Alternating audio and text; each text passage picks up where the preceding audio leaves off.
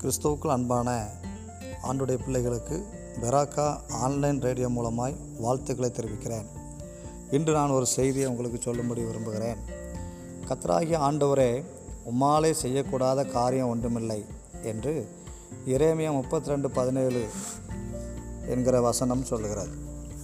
நான் உங்களுக்கு சொல்லுகிற ஒரு காரியம் என்னன்னு சொன்னால் நம்முடைய ஆண்டவரால் எல்லாம் கூடும். ஒரு சம்பவத்தை நான் உங்களுக்கு சொல்லுகிறேன். வேதத்தில் பார்க்கும்போது தேவ ஜனம் பாவம் செய்தபோது பாபிலோன் ராஜா எருசலேமை முற்றுகை போட்டிருந்தான். அந்த வேளையில் தேவன் எரேமியாவிடம் தீர்க்கதரிசியாகிய எரேமியாவிடம் ஜனங்கள் பாபிலோன் ராஜாவால் சிறைப்பட்டு போவார்கள் என்பதை கூறினார்.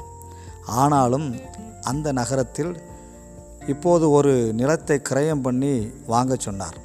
அப்பொழுது எரேமியா பாபிலோன் ராஜா சிறை சிறைப்பிடித்து பிடிப்பான் என்று கூறினீர்களே பின்பு எதற்கு நிலத்தை வாங்க சொல்லு வாங்க சொல்லுகிறீர்கள் என்று கேட்டபொழுது தேவன் சொன்னது சிறைப்பிடிக்கப்பட்டு போனாலும் அவர்களை திரும்பி வந்து சுகமாய் தங்கியிருக்க செய்வேன் என்று கூறினார். என்னால் செய்யக்கூடாத அதிசயமான காரியம் உண்டோ? என கேட்கிறார். ஏன் சிறையிருப்புக்கு போகணும்? ஏன் தேவன் திரும்பி கொண்டு வரணும்?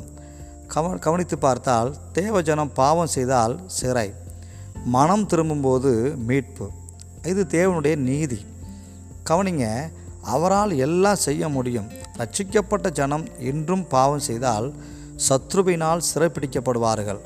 பாவம் செய்து சிறையிருப்பில் இருந்தாலும் அவர்கள் மனம் திரும்பி தேவனுக்கு பிரியமாய் வாழ தங்களை அர்ப்பணித்து சரிப்படுத்தினால் அவரால் முடியாத காரியம் ஒன்றுமில்லை. முடியாதென்ற நிலைமையிலும் காரியங்களை தேவன் சரிப்படுத்தி ஆசிர்வதிப்பார்.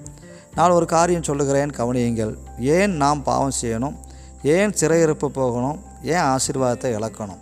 இன்றைக்கும் அநேக ஜனங்கள் பாவம் செய்து தேவனுடைய ஆசீர்வாதத்தை இழந்து போகிறார்கள்.